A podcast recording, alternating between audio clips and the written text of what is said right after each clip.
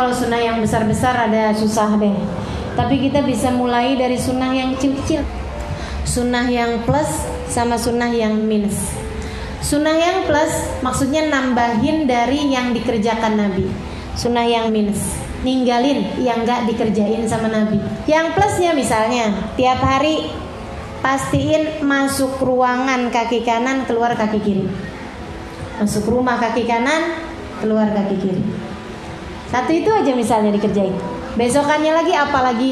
Jangan makan sambil berdiri, jangan minum sambil berdiri. Besokannya lagi adab mau tidur kita baca. Besokannya lagi bangun tidur langsung baca doanya.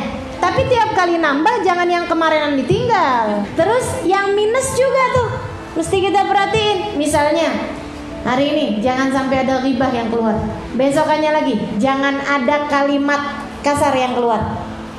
Besokannya lagi jangan ada kepo-kepo. Jangan ada kita ngomongin hal-hal yang sebenarnya gak perlu buat diomongin. Jangan komentarin yang gak perlu buat dikomentarin. Kita jagain sepanjang hari itu. Gak tidur sebelum baca surat Tabarok. Kita jagain nih, jangan ditinggal. Udah jadi kebiasaan bakalannya. Pokoknya kita periksa lagi nih ke depan ini sunnahnya Nabi buat kita amalin. Deketin banget sama Nabi Muhammad alaihissalam. Man ahya sunnati faqad ahabbani, wa man ahabbani kana ma'i. Siapa yang menghidupkan sunnahku, dia beneran sayang cinta padaku, kata Nabi.